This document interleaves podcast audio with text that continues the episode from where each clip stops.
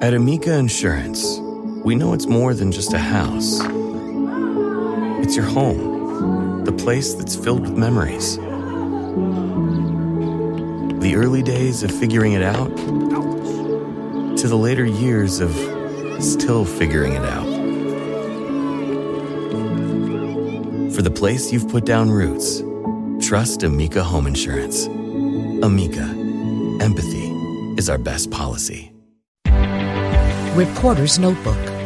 I'm Wendy Gillette. New York City is requiring vaccinations for indoor dining and activities starting this week. Enforcement of the new policy kicks in after four weeks. In New Orleans, proof of vaccination is now required to enter restaurants, bars, and music venues. Enforcement starts next week.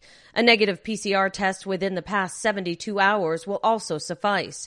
Puerto Rico is requiring vaccinations for tourists staying in hotels or Airbnbs starting today. Critics say the mandates restrict their liberties and will be hard to enforce.